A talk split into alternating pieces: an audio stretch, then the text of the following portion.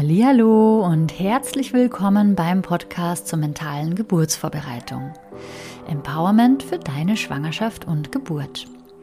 Mein Name ist Nives Haag. Ich bin Hypnobirthing Trainerin und Mama und ich unterstütze Schwangere dabei, sich positiv auf die Geburt vorzubereiten und mental gestärkt in die Geburt zu gehen.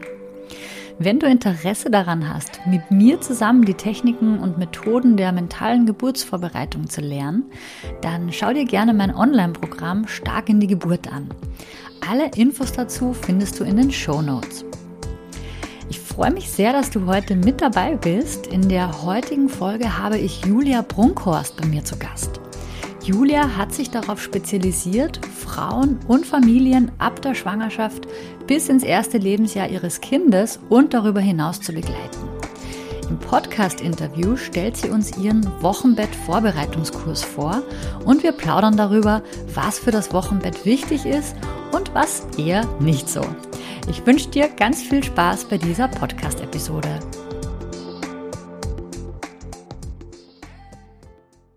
Ja, hallo, liebe Julia. Schön, dass du dir heute Zeit genommen hast und bei mir im Podcast zu Gast bist. Herzlich willkommen. Danke, danke, danke. Ich freue mich sehr, dass ich da sein kann.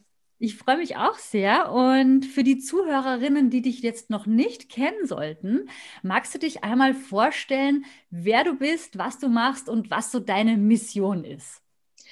Ja, also ich bin Julia, ich bin noch 34 und ähm, ich bin Mama von zwei Kindern. Die große ist jetzt sechs und der kleine ist drei. Und ja, von Grund auf bin ich eigentlich Krankenschwester. Ich habe irgendwann mal äh, mein Examen zur Krankenschwester gemacht und ja, die Geburt von meiner Tochter, die Schwangerschaft und Geburt von meiner Tochter hat so ein bisschen meine ganze Welt ein bisschen durcheinander gebracht im positiven Sinne. Und seitdem ist halt unglaublich viel passiert und ich hatte die Schwangerschaft war nicht ganz so einfach bei mir und auch äh, die Geburt und auch das Wochenbett. Und ich habe dann irgendwann so für mich gemerkt, ähm, dass ich mir gerne für Frauen was anderes wünsche. Also ich hatte nicht so eine schöne Begleitung im Wochenbett. In der Schwangerschaft habe ich mich auch nicht ganz so begleitet gefühlt, wie ich es im Nachhinein gerne gehabt hätte und bin dann so ja, auf die Idee, irgendwann hat sich das entwickelt, als meine Tochter so, weiß ich nicht, dreiviertel Jahr alt war, dass ich gerne anderen Frauen, also andere Frauen begleiten möchte, dass sie vielleicht das anders haben können als ich oder das so haben können, wie sie sich gerne vorstellen und wünschen. Und habe mal so ein bisschen im Internet geguckt, was man denn da so machen kann und bin dann irgendwann auf ähm, den Begriff Dula gekommen und ich so, hä, die Dula, was ist eine Dula? Habe ich noch nie was von gehört und habe mich da so ein bisschen mit befasst und habe sofort gemerkt, wie das bei mir so, ja, das ist ja wirklich so im Herzen gespürt, das, das kannst du dir wirklich vorstellen zu machen. Und habe ähm, dann die Weiterbildung zu Dula angefangen. Das war ja, vor vier Jahren, glaube ich. Und das war erstmal im Nachhinein die beste Entscheidung meines Lebens, mit das zu machen, diese Weiterbildung zu machen und ich hatte davor noch überlegt, ob ich vielleicht Hebamme werde, weil ich äh, hätte das ja machen. Damals hätte ich das noch machen können, auf zwei Jahre verkürzen können, die Ausbildung, weil ich ja das äh, medizinische Krankenpflegeexamen habe, habe mich bewusst aber dagegen entschieden, weil ich aus diesem medizinischen, medizinischen Kosmos raus wollte.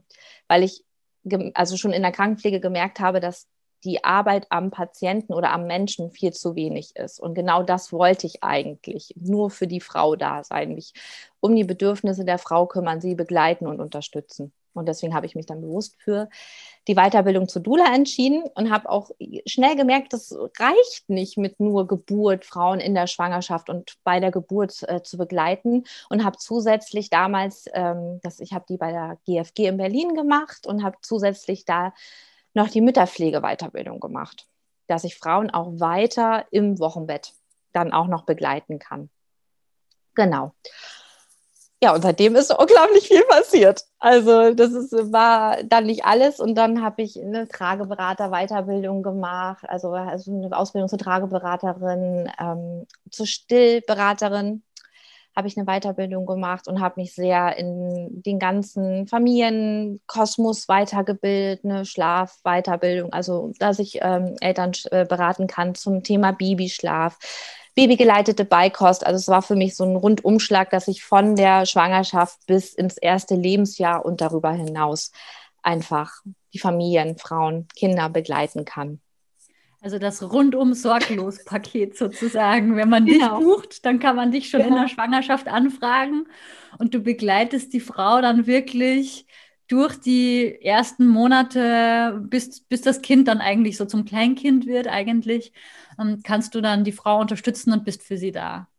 Genau, das war so mein Wunsch so dass das ähm, und es hat auch ein hat schon öfter auch funktioniert, dass ich wirklich auch mit den Frauen noch weiter auch in Kontakt äh, bleibe, auch mit der Stillberatung, dann auch irgendwann die Abstillberatung mache im, nach dem ersten Geburtstag oder dann auch die Beikostberatung, also dass man da wirklich auch im Kontakt bleibt und das ist echt schön, so mit den Frauen so diesen Weg gemeinsam zu gehen und zu begleiten. Das ist schön. So. Schön. Also das heißt, du hast auch durch dein eigenes Mama-Sein und Mama-Werden dann zu deiner Berufung gefunden eigentlich.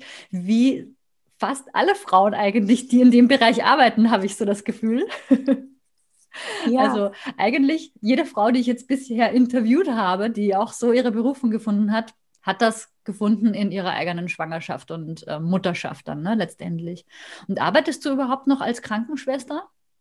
Nee, ich arbeite nicht mehr als Krankenschwester. Ich bin dann irgendwann zwischen beiden Kindern nochmal zurückgegangen, eine Zeit lang. Dann bin ich aber ähm, schnell wieder schwanger geworden mit dem Kleinen und war dann auch im Beschäftigungsverbot. Und dann hätte ich jetzt eigentlich zurückgehen müssen, in Anführungsstrichen, ich meine jetzt müssen, in Anführungsstrichen, also die Elternzeit war vorbei nach drei Jahren und habe mich bewusst äh, dagegen entschieden, nicht mehr wieder ins Krankenhaus zu gehen, weil ich ja auch im letzten Jahr auch noch, noch viele Weiterbildungen gemacht habe, weil sich mein Angebot ja noch erweitert hat und habe dann bewusst gesagt, nein, du gehst nicht zurück und konzentrierst dich jetzt auf das, was du jetzt alles so machst.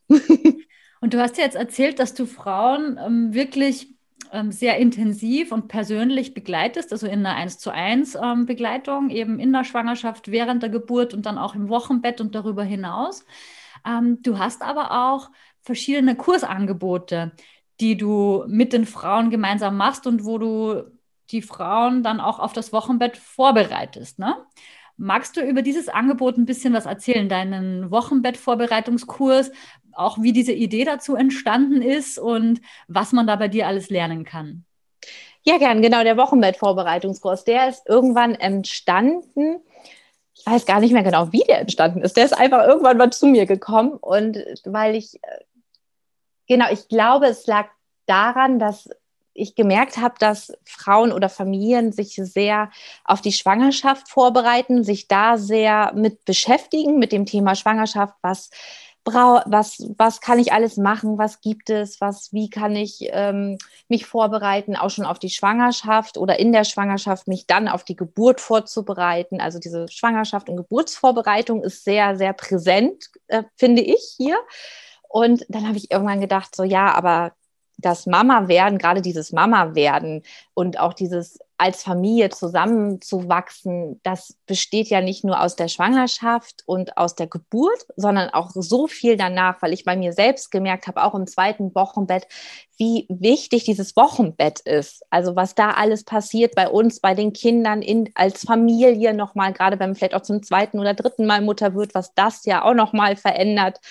Und dann habe ich gedacht, so da, und habe ich auch mal geguckt, es gibt da gar nicht so wirklich, gab es damals, ich weiß, habe jetzt lange nicht mehr geguckt, ob es jetzt schon mal mehr, aber da, da gab es irgendwie nichts. Und auch in den Geburtsvorbereitungen, ich habe ja auch dann ähm, hospitiert für meine Mütterpflege und Dula-Weiterbildung, auch nochmal einen Geburtsvorbereitungskurs hospitiert. Und dieses Wochenbett kam immer irgendwie einfach so gar nicht vor oder nur ganz kurz.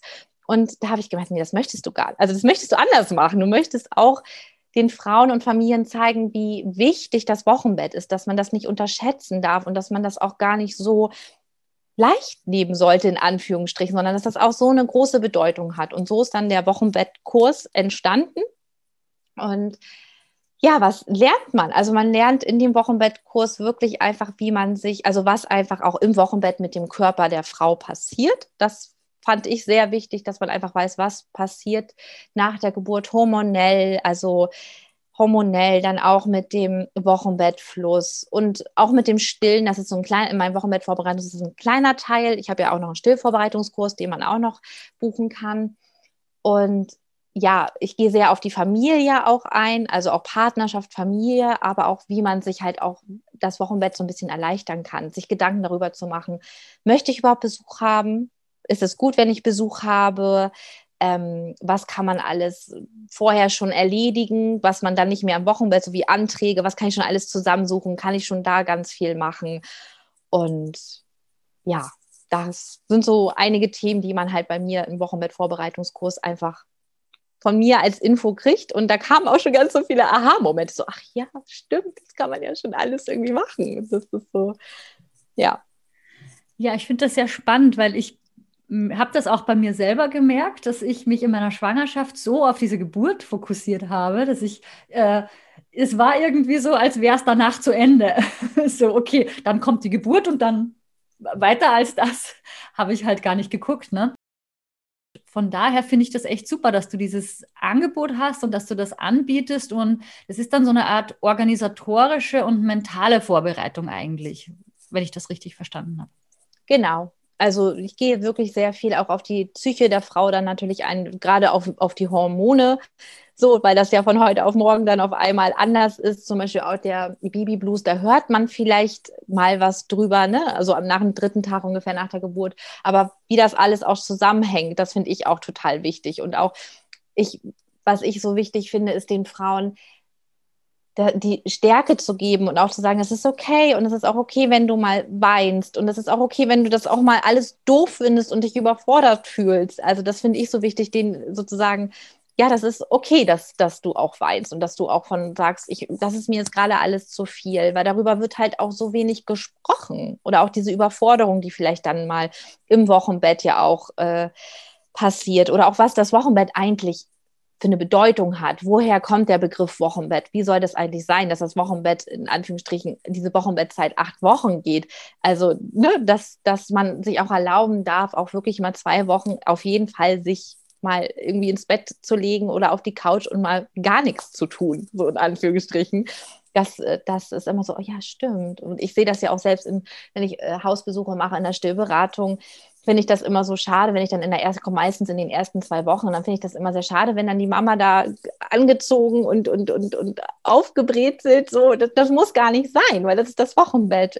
Wir sollen uns da entspannen und ruhig machen und das ist auch okay, wenn unsere Haare zausig sind und wir irgendwie total müde sind. So. Auch den Druck rausnehmen, da, dass sich die Frauen da nicht unter Druck setzen und einfach auch wissen, was da auf sie zukommt und dass das sogar erwünscht ist und hilfreich ist, wenn sie da auch wirklich mal ein paar Wochen einfach nur zu Hause im Bett bleiben mit dem kleinen Baby, mit dem kleinen neuen Menschen leben und einfach kuscheln und sich kennenlernen in Ruhe. Ähm, ich habe das zum Glück deshalb auch nur gewusst, weil meine Hebamme mir das im Vorhinein gesagt hat. Also ich war im Geburtshaus und die hat mir eben gesagt, na, die erste Woche wirklich im Bett bleiben, die zweite Woche vielleicht mal auf die Couch und in der dritten Woche dann vielleicht mal einen kleinen Spaziergang machen, aber nicht mehr. Und ich habe mich da auch wirklich ganz strikt daran gehalten. Aber ich kann mich erinnern, dass viele Leute, mit denen ich drüber gesprochen habe, die konnten das gar nicht nachvollziehen. Die meinten so, ach, du übertreibst doch ein bisschen, was kannst du schon machen? Und jetzt stell dich mal nicht so an.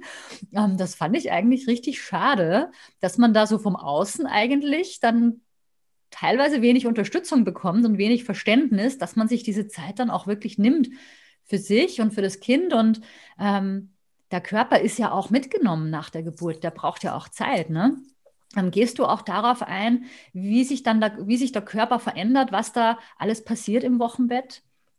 Also ich gehe da schon drauf an. Ich gehe jetzt nicht ins Detail, so also jetzt so sehr ins Detail, aber ich mache da schon, habe da so ein paar Punkte, wie ich die Frauen, äh, denen das auch erzähle, auch gerade mit dem Stillen, wie das so ein bisschen zusammenhängt mit dem, dass man ein bisschen ruhig macht, mit den Hormonen, mit dem Oxytocin und dass, dass wir ne, das Oxytocin ja brauchen, allgemein auch für unsere Rückbildung und ähm, auch fürs Stillen. Und da gehe ich so ein bisschen drauf ein, auf jeden Fall. Also es ist nicht so in die Medizin, sondern eher so ein bisschen allgemeiner. Aber fürs Verständnis. So, genau, fürs Verständnis einfach so, wie das so ein bisschen alles zusammenhängt, auch mit dem Adrenalin, dass wir das Adrenalin ja gar nicht brauchen im Wochenbett, sondern eher das Oxytocin und das habe ich da so ein bisschen mit drin. Ja. Mhm. Und für welche Frauen würdest du sagen, ist dein Angebot besonders geeignet? Also ich würde sagen, das ist auf jeden Fall ähm, für alle Frauen, also alle Frauen, die Mamas werden, also auch für Frauen, die vielleicht schon Kinder haben. Also da habe ich auch öfter gerade die sagen dann auch so, hey, okay, jetzt möchte ich mich darauf nochmal vorbereiten, wirklich und das zweite oder dritte Wochenbett jetzt auch nochmal intensiv genießen und da mich auch nochmal drauf vorbere vorbereiten. Also weil ich auch gerade so ein bisschen auf Geschwister auch so ein bisschen eingehe, wenn, wenn da jetzt Mamas äh, im Vorbereitungskurs sind, die zum Beispiel das zweite Mal, dann gehe ich auch so ein bisschen auf Geschwister ein, wie man auch so ein bisschen die Kinder, also die Geschwisterkinder mit einbeziehen kann, wie, wie man das vielleicht ein bisschen leichter auch für die machen kann wenn die dann auf einmal ein Geschwisterchen haben. Das ist ja auch für die ersten Kinder oder zweiten Kinder dann ja auch ein bisschen ähm, was Neues. Da gehe ich auch so ein bisschen drauf ein. Also es ist für, für schon Mamas, die schon Mamas sind, aber auch für Frauen, die halt das erste Mal Mutter werden. Also es ist für beide geeignet und das ist immer sehr spannend auch, auch wenn beide Konstellationen in einem Kurs zusammen sind, ist das immer sehr schön. Ähm, mein Eindruck war auch, dass, also auch von mir selbst und auch von anderen, die zuer zum ersten Mal Mama werden, dass viele sich Gedanken dazu machen, was sie denn alles brauchen, wenn das Kind dann da ist. Ich, also ich meine jetzt eben so ähm, Konsumsachen, mhm. also äh, Erstausstattung und Babybett und Kinderwagen und das und das und das und sich da unheimlich stressen und ich habe dann eben diese Erfahrung gemacht im Wochenbett, dass man eigentlich viel weniger braucht, jetzt so an, an Dingen, an Materiellem, als man das so im, im Vorhinein angenommen hat. Also ich finde, man stresst sich total in der Schwangerschaft, dass man alles bis zur Geburt besorgt hat. Und wenn das Kind dann da ist, merkt man so, oh, eigentlich braucht das Kind ja nur Milch und äh, dass es regelmäßig trinkt und was, äh, keine Ahnung, dass es warm hat und schlafen kann. Und ganz viele Dinge sind eigentlich unnötig. Ja, das ist ein guter Punkt. Also da gehe ich auch drauf an. Die Fragen kommen meistens aus. Ich habe da schon einen Punkt auch im Kurs drin, aber da sprechen wir meistens dann auch nochmal so am Ende des Kurses nochmal, wenn ich dann eine offene Fragerunde mache. Und da gehe ich schon auch drauf, weil ich spreche da auch sehr viel aus meiner eigenen Erfahrung. Also beim ersten Kind war, war es bei mir genauso. Gott, das brauche ich alles, brauche ich alles. Irgendwie 90 Prozent davon brauchte ich nicht. so.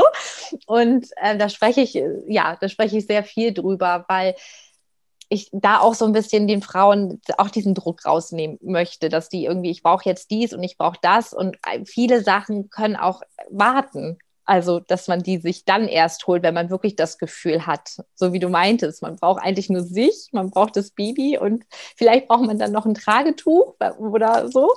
Und mehr braucht man am Anfang gar nicht. Und dass man da gar nicht so groß ähm, so eine Liste hat. Also ich gehe dann eher auch darauf ein, was brauchst du vielleicht als Mama, was kannst du dir schon vorbereiten, was du vielleicht eventuell brauchen könntest, was Kleidung betrifft oder so. Da gehe ich schon drauf ein, aber da ist es auch total eigentlich das, was du hast. Guck mal in deinen Kleiderschrank, da kannst du ganz viel nehmen, was du auch fürs Wochenbett benutzen kannst.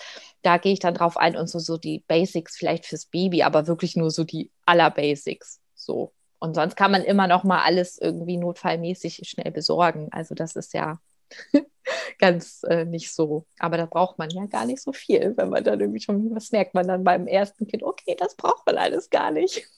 ja. Ich habe dann auch meinen Mann dann damals noch losgeschickt, die ersten paar Tage, weil unser Sohn ist im Winter geboren und dem war dann beim Wickeln unheimlich kalt. Da hat er immer geschrien und dann ist halt mein Mann noch losgefahren und hat halt so eine Wärmelampe gekauft. Ja, und ein, zwei Sachen haben wir uns halt dann online bestellt und dann sind die halt auch zwei Tage später da. Ne? Also es geht ja alles relativ easy heutzutage, dass man sich das dann auch aus dem Wochenbett dann noch äh, besorgt irgendwie oder jemanden losschickt. Ja, genau, aber die Wärmelampe ist ein Must-Have, finde ich. Also für die Kinder. Auch selbst im, selbst im Sommer ist das nicht verkehrt, eine Wärmelampe zu haben, weil das ist ja schon, also das, das ist aber auch mit drin im Kurs, dass man so eine vielleicht haben sollte. Ja, dafür finde ich dann zum Beispiel das Beistellbettchen, das hätte ich mir echt sparen können. Ja. So ein Klassiker, ne? Ja. Ja, das sind immer so die Dinge, wo man ganz viel Energie reinsteckt. Ich kann mich noch erinnern, wie viel Energie ich in die Suche des Kinderwagens gesteckt habe. Und im Nachhinein denke ich mir so, vielleicht fürs, fürs zweite Kind, vielleicht nehme ich gar keinen Kinderwagen mehr. Zum Einkaufen ganz praktisch, aber sonst. ja, es war bei mir auch so. Wir brauchten auch keinen Kinderwagen. Erst als sie wirklich größer waren, ne? Aber am Anfang war es wirklich irgendwie nur zum Einkaufen. Ach komm, der ganze Einkauf rein. ja. Und dann in deinen Wochenbettvorbereitungskurs fließt ja dann auch ganz viel Wissen von deinen anderen Ausbildungen ein. Du hast ja auch Trageberatung, Stillberatung, Beikost. Ähm, kommt das auch alles in deinem Wochenbettvorbereitungskurs auch so ein bisschen vor? Also kannst du das auch dann noch äh, mit aufnehmen und anschneiden, diese Themen? Ja, also Trageberatung, ähm, da gehe ich so ein bisschen auch drauf ein. Also so was, was, so was der ja, Vorteile hört sich immer so ein bisschen, mag ich immer nicht so das Wort Vorteile, aber was so das Schöne am Tragen ist, das gerade auch mit für die Papas. Also ich, da gehe ich im Wochenbettvorbereitungsgern mit dem Tragen auf die Papas ein oder auf die Partnerinnen der Frau. Das da sozusagen so ein bisschen, dass der, da können die äh, Partner oder Partnerinnen die Frau ganz gut entlasten, äh, entlasten mit, mit dem Tragen. Da, da gehe ich aufs Tragen auf jeden Fall ein. Und ja, aufs Stillen auch. Also da, wie gesagt, das ist so ein ganz, also es ist schon mit drin, aber nicht ganz so ausführlich wie im, natürlich im Stillvorbereitungskurs, aber da gehe ich auch drauf ein, was da, was da so was man da machen kann, dass Ruhe sehr wichtig ist. Und genau. Und Beikost, ja, bei Beikost, da, das ist nicht so Thema drin, da, da sage ich dann eher so, dann meldet euch, wenn es soweit ist mit der Beikost. Aber das meistens machen die das dann auch, dass sie dann auch mal so den Beikost-Workshop bei mir dann auch machen. Und Babyschlaf ist wahrscheinlich auch so ein Dauerbrenner.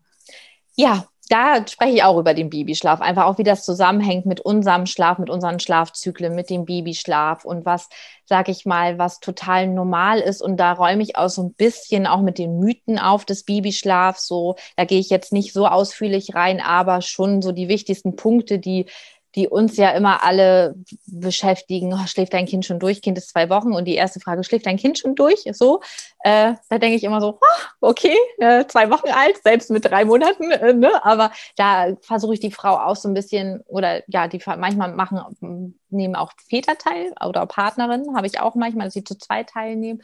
Ähm, aber da räume ich auch so ein bisschen auf und auch da so ein bisschen diesen Druck wegzunehmen und auch so, das ist normal und äh, so ein bisschen, wie ticken unsere Kinder eigentlich, was den Babyschlaf und warum ist das normal, dass Kinder irgendwie jede Stunde aufwachen. Also ja nicht jedes Kind, aber wenn das die Kinder machen, ist das völlig normal. Und da macht man als Mama nichts verkehrt, sondern so, da gehe ich auf jeden Fall drauf ein. Und das ist dann auch immer so ganz oft so, ach ja, okay, das wusste ich ja noch gar nicht. Und das ist immer ganz, das nimmt auch wirklich so ein bisschen den Druck raus oder auch das Gefühl, oh, dann später, ich habe dann öfter mal auch Kontakt mit den Frauen auf jeden Fall. Manchmal bin ich dann auch als Mütterpflegerin ja auch noch im Wochenbett, auch bei denen, die am Wochenbettvorbereitungskurs teilnehmen und dann, oh ja, Julia, danke, dass das, das, jetzt weiß ich, dass es jetzt nicht, mach nichts verkehrt oder so, weil von außen kommt ja immer ganz viel. Das meiste kommt ja von außen.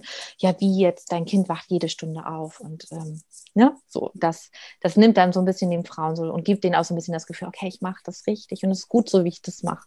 Ich war auch ehrlich gesagt so erleichtert, als ich erfahren habe, dass ich meiner Intuition und meinem natürlichen Instinkt auch folgen darf, wenn ich das Gefühl habe, ich muss mein Kind die ganze Zeit in den Arm nehmen und kuscheln und immer sofort, wenn ich was höre beim Schlafen, sofort rüberlaufen und gucken ne, und, und hochnehmen und so weiter. Weil es gibt ja immer noch so viele alte Mythen, die halt besagen, verwöhnen das Kind nicht.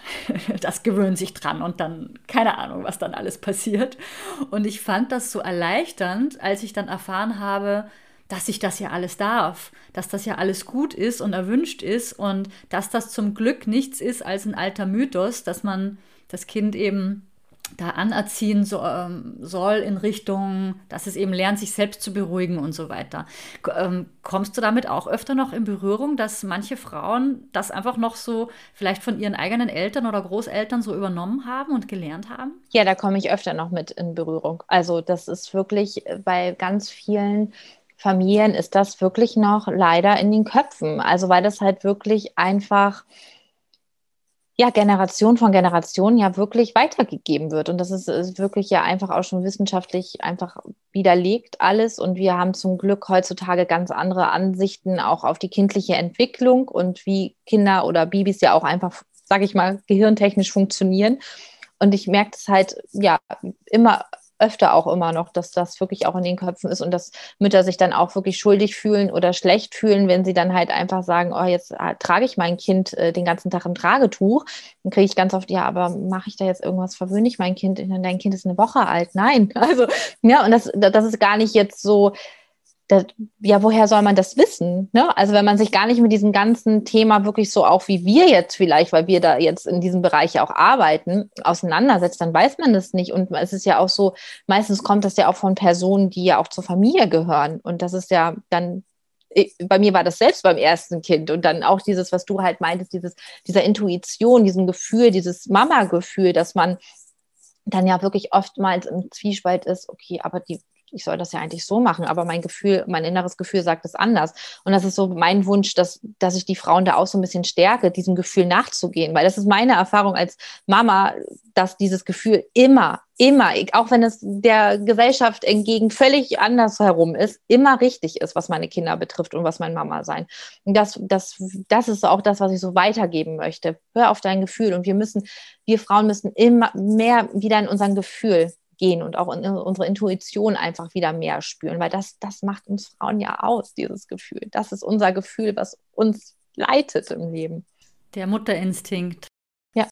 Ja, das trainieren wir uns meistens im Laufe unseres Lebens ab, weil es irgendwie nicht so erwünscht ist in der Gesellschaft. Ne? Wir sind ja oftmals sehr im, im Tun und im Denken, im Rationalen und im Analytischen und im Entscheidungen treffen und alles sehr ne, rational, aber so dieses Fühlen, das, ich habe das Gefühl, dass das aber jetzt wieder immer mehr kommt, dass wir wieder ins Fühlen kommen dürfen und dass wir das, dass wir dem auch wieder Beachtung schenken dürfen. Und das ist ja auch so das, was ich versuche in meinen Kursen den Frauen beizubringen, dass sie gar nicht irgendwie strikt irgendwas folgen sollen, was ich ihnen erzähle, sondern dass sie wieder das trainieren sollen, dass sie ihrer eigenen Intuition folgen. Und wenn ihnen ihre Intuition bei der Geburt zum Beispiel sagt, ähm, mach jetzt diese Atmung, dann ist es meistens auch wirklich der richtige Impuls, auch wenn sie vielleicht bei mir gerade was anderes gelernt haben. Aber man kann es halt nie vorher wissen. Und wenn der eigene Impuls einem dann so ein Zeichen gibt, dann ist, hat das meistens einen Grund, ne? Und dann darf man darauf hören. Und das ist dann, finde ich, im Mama-Dasein nochmal noch mal viel verstärkter, ne? weil man zu seinem Kind ja auch so eine Verbindung hat.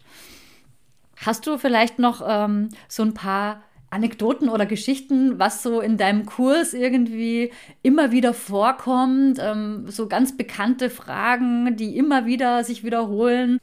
Fällt dir da irgendwas ein? Ja, also was wirklich immer Thema ist, ist halt wirklich ähm, Babyschlaf und das Durchschlafen. Das ist wirklich immer. Die Frage kommt immer wann, was, wann schlafen Kinder durch? Julia, kannst du mir das sagen? Äh, nein, kann ich dir nicht sagen. Also das ist wirklich immer so. Und es ist immer ganz, ganz spannend, äh, wenn ich dann auch so ein bisschen über den Babyschlaf einfach erzähle, wie, was auch Durchschlafen eigentlich bedeutet. Also es ist ja eine ganz andere Definition, als wie viele das denken. Viele denken ja, Durchschlafen heißt, das Kind schläft irgendwie zwölf Stunden am Stück durch. Äh, das, äh, das ist Durchschlafen. Äh, nein, ist es nicht so. Und ähm, das ist immer ganz, ganz äh, spannend, dann auch immer so diese, ah, die Aha-Effekte. Das ist, ähm, das ist immer sehr amüsant, also im positiven Sinne. Ich finde das immer ganz schön, wenn dann, ach ja, stimmt, das, ja, jetzt wo du das sagst. Ja, das ist immer ganz, äh, ganz groß Thema.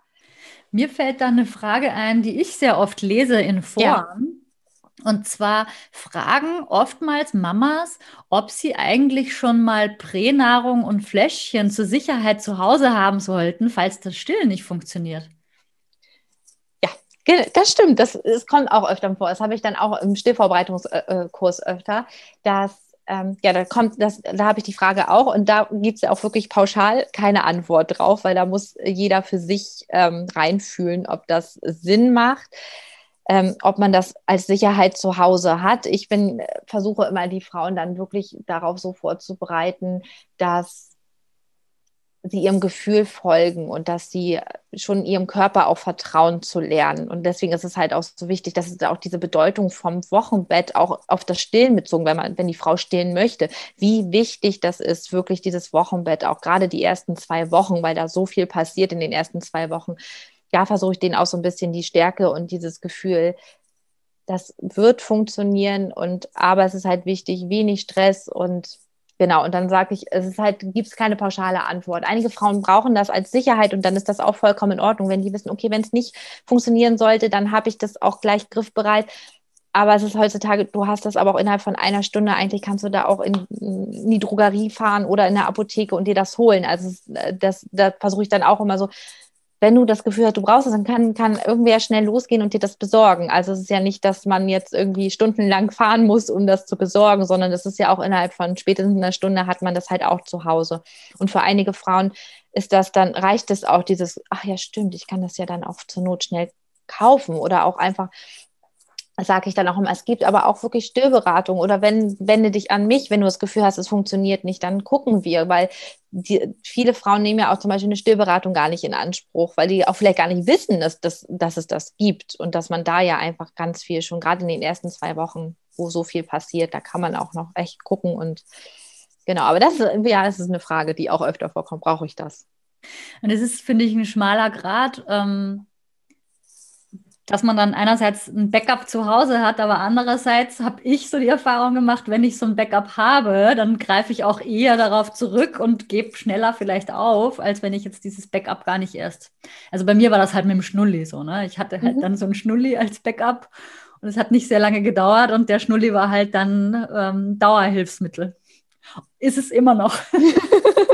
Ja, das ist das, ist das ne? dass man, für einige Frauen reicht das zu wissen, ich habe das im Schrank und dann ist das okay und dann wird das nie angerührt und dann wird das irgendwann vielleicht verschenkt oder weggegeben oder so. Und bei einigen Frauen ist es, wie du halt meinst, dass man dann, okay, dann greife ich eher, das funktioniert jetzt nicht oder ich habe das Gefühl, mein Kind hat immer noch Hunger. Da spreche ich auch im Wochenbettvorbereitungskurs auf jeden Fall rüber, was, ne, was ist Hunger? Kinder weinen auch mal und das heißt nicht gleich Hunger. Ähm, auch mit der Milchmenge. Und ähm, ja, die, einige Frauen greifen dann vielleicht eher. Und dann sage ich so, das ist das, was ich dann meinte mit, ja, man, man kann auch schnell jemand los und das zur Not dann auch noch kaufen. Also zur mhm. Not, wenn das gebraucht wird. Aber manchmal macht es ja auch Sinn, wirklich erstmal die Hebamme dann zu fragen, wenn eine Hebamme dann da ist oder halt wirklich an eine Stillberaterin sich zu wenden und zu gucken, oh, ich habe Probleme, können wir da mal was gucken. Ja. Und was wäre so dein wichtigster Tipp, wenn du dich überhaupt entscheiden kannst, was der wichtigste Tipp ist. Aber ähm, wo du sagst, so das ist so das, das wichtigste Learning, was du den Frauen fürs Wochenbett äh, mitgeben möchtest, so als Vorbereitung, dass sie sich darauf einstellen können. Ja, das sind viele Punkte. Eigentlich alles, was ich im Wochenbettvorbereitungskurs anbiete. Aber wo, also was ich, glaube ich, wirklich auch sehr wichtig finde, was wirklich unterschätzt wird, ist wirklich auch mit dem Partner oder der Partnerin vorher zu kommunizieren und vorher zu klären, wer bleibt zu Hause. Kann, manchmal ist es ja auch so, dass die Mama auch gleich arbeiten geht nach, ne, oder so dann auch sagt, oder ist selbstständig und muss auch schnell wieder arbeiten gehen. Aber das ist nochmal wirklich mit dem Partner oder der Partnerin ähm, wirklich nochmal die Rollenverteilung zu besprechen, weil es ist ja ganz oft, wir Frauen arbeiten auch, ist gut, äh, wenn man jetzt vielleicht noch nicht ähm, Kind hat, dann ist es meistens ja ausgeglichen in der Partnerschaft, dass beide gehen arbeiten, beide verdienen Geld und dann kommt der Punkt, dann werden wir Mutter.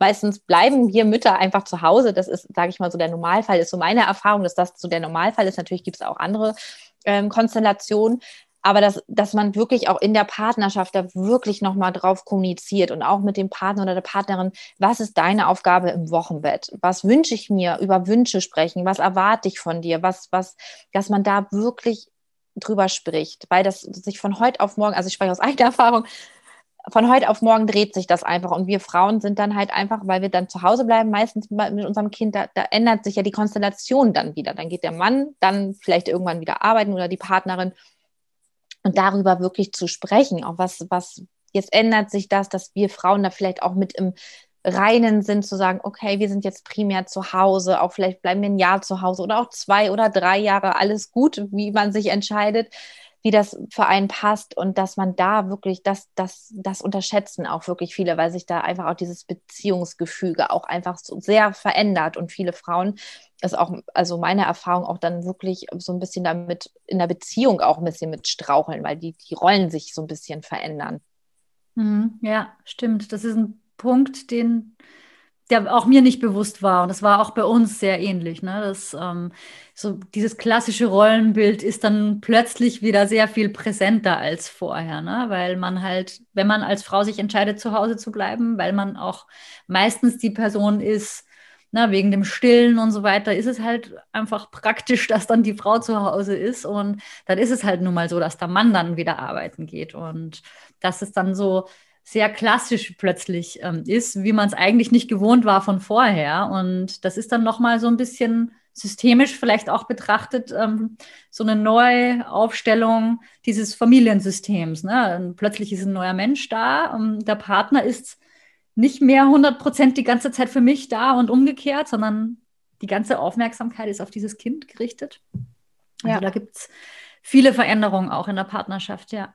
Ja, und auch so besprechen, dass das wirklich, es ist, also meine eigene Erfahrung ist wirklich, es ist, dass, dass man da auch in der Partnerschaft das nochmal klärt, dass das Kind 24 Stunden bei sich zu haben und sich 24 Stunden um das Kind zu kümmern, dass das wirklich auch Arbeit ist. Also dass das wirklich auch, dass man ja auch wirklich dann als derjenige, der zu Hause bleibt, ja auch wirklich nie Feierabend hat, also gefühlt nie Feierabend hat und dass man da in der Partnerschaft einfach auch drüber spricht und das klärt so, dass man sich dann vielleicht auch wünscht, okay, ich weiß, du hattest einen harten Arbeitstag auf deiner Arbeit, aber ich wünsche mir jetzt wirklich, dass ich jetzt, wenn du nach Hause kommst, dann drücke ich dir vielleicht das Kind in die Hand, weil ich einfach mal in Ruhe mal kurz duschen möchte. Oder, oder, oder.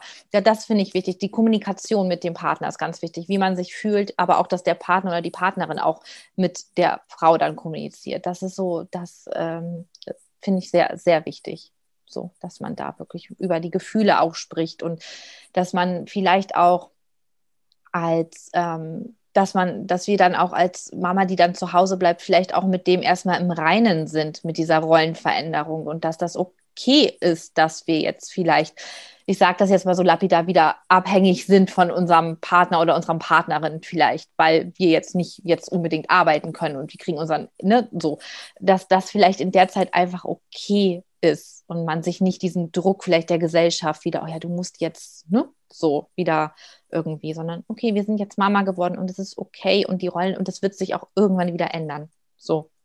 Mhm. Ja, wird bestimmt auch oft unterschätzt, ja, kann ich mir vorstellen. Und ähm, jetzt so aus deiner ganzen Erfahrung, du bist ja jetzt zweifach Mama und Dula und Stillberaterin mhm. und Mütterpflegerin und machst ja ganz viel für die Frauen und für die Mütter rund um das Thema Familie.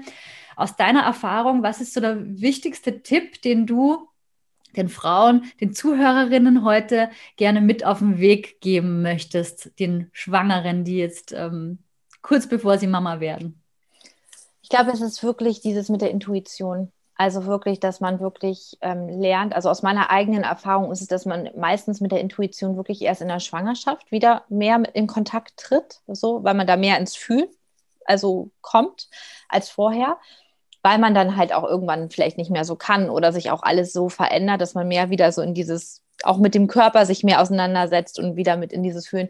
Und das ist, glaube ich, so mein, mein Tipp an, wirklich auf dieses Gefühl zu hören, es da sein lassen, dem Gefühl zuzuhören, also nicht nur mit dem Verstand im Kopf, sondern wirklich dieses Gefühl, jeder hat es ja woanders, die eine Frau, die einen haben es im Herzen, die anderen haben es im Bauch, also wir haben es ja verschieden ausgeprägt, aber diesem Gefühl wirklich zu folgen und auch nicht zu sagen, oh nee, das ist aber jetzt anders, als mir irgendwer erzählt oder als mein, mein, mein Arzt oder meine Hebamme mir sagt, sondern diesem Gefühl einfach mal zu lauschen und dass das auch okay ist und dass man dafür einstehen kann, wenn man anderer Meinung ist und das anderes haben möchte und nicht in diesem Gewissenskonflikt, weil das, was man für sich selbst entscheidet und was das Gefühl sagt, ist, wie gesagt, was ich vorhin schon meinte, das ist bei mir immer, bis jetzt immer richtig gewesen. Also ich spüre, wenn zwei Tage vorher, wenn mein Kind krank wird. Ich weiß das sofort, dann morgen oder übermorgen ist es krank.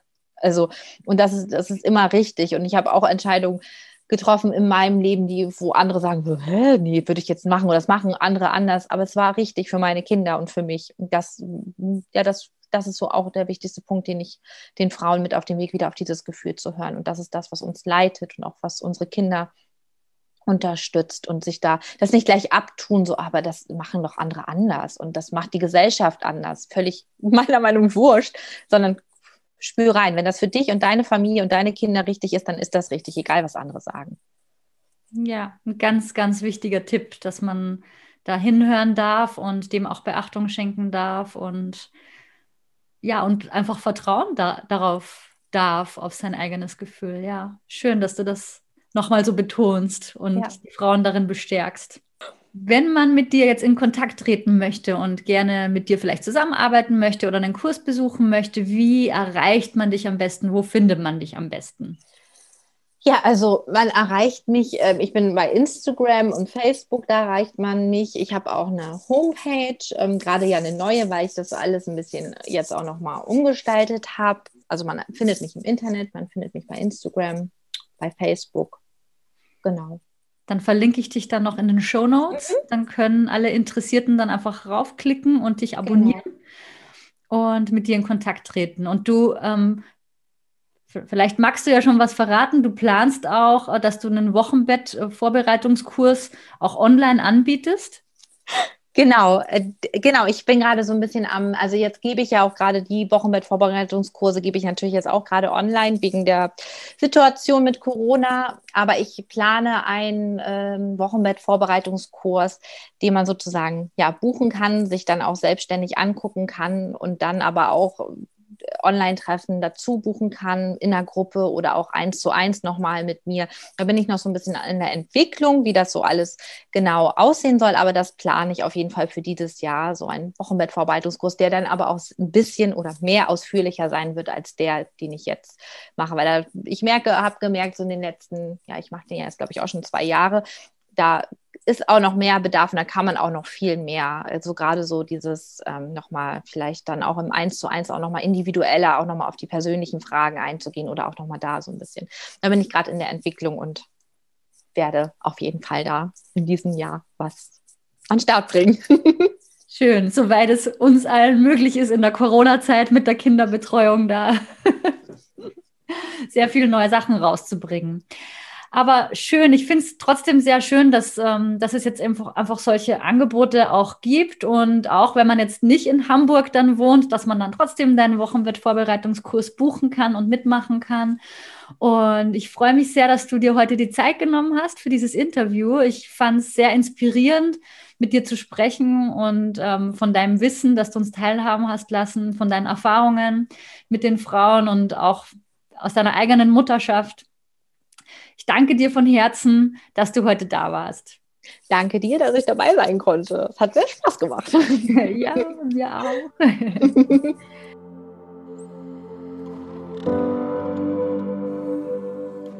Heute hat uns Julia Brunkhorst erzählt, was man alles in ihrem Wochenbett-Vorbereitungskurs lernt. Wir haben erfahren, dass es sich in jedem Fall lohnt, sich schon im Vorhinein Gedanken über das Wochenbett zu machen und sehr wertvoll fand ich auch die Erkenntnis, dass wir vieles eigentlich gar nicht unbedingt brauchen und dass zum Beispiel Ruhe besonders wichtig ist für das Ankommen als frisch gebackene Familie. Ich freue mich, wenn du auf Instagram mit mir diskutierst. Schau mal auf mamabynature.de vorbei. Da gibt es einen Post zur heutigen Folge, wo du sehr gerne deine Gedanken dazu mit mir und mit der Community teilen kannst. Ich verlinke dort auch das Profil von Julia Brunkhorst, sodass du auch schnell und bequem dann direkt bei ihr vorbeischauen kannst. Ja, und wenn du diesen Podcast magst, dann schreib mir doch eine Bewertung auf Apple Podcasts, sodass sich auch andere Mamas ein Bild davon machen können. Und wie immer ist auch Teilen und Abonnieren ausdrücklich erwünscht, um meiner Vision von einer Welt voller mental starker Mamas noch ein Stückchen näher zu kommen. Ja, und fast hätte ich es vergessen. Ich habe nämlich noch gute Neuigkeiten für dich. Es wird wieder eine kostenlose Hypnobirthing Schnupperwoche in meiner Facebook-Gruppe geben. Am kommenden Montag, den 15.03. geht's los und innerhalb von den fünf Tagen, Montag bis Freitag, gibt's jeden Tag ein Live-Video um 20 Uhr. Also wenn du im Februar die Schnupperwoche verpasst haben solltest, dann hast du jetzt noch mal die Gelegenheit dazu. Ich verlinke dir die Anmeldung in den Show Notes. Ich freue mich, wenn wir uns nächste Woche wieder hören. Also bis zum nächsten Mal und tschüss, deine Nieves von Mama by Nature.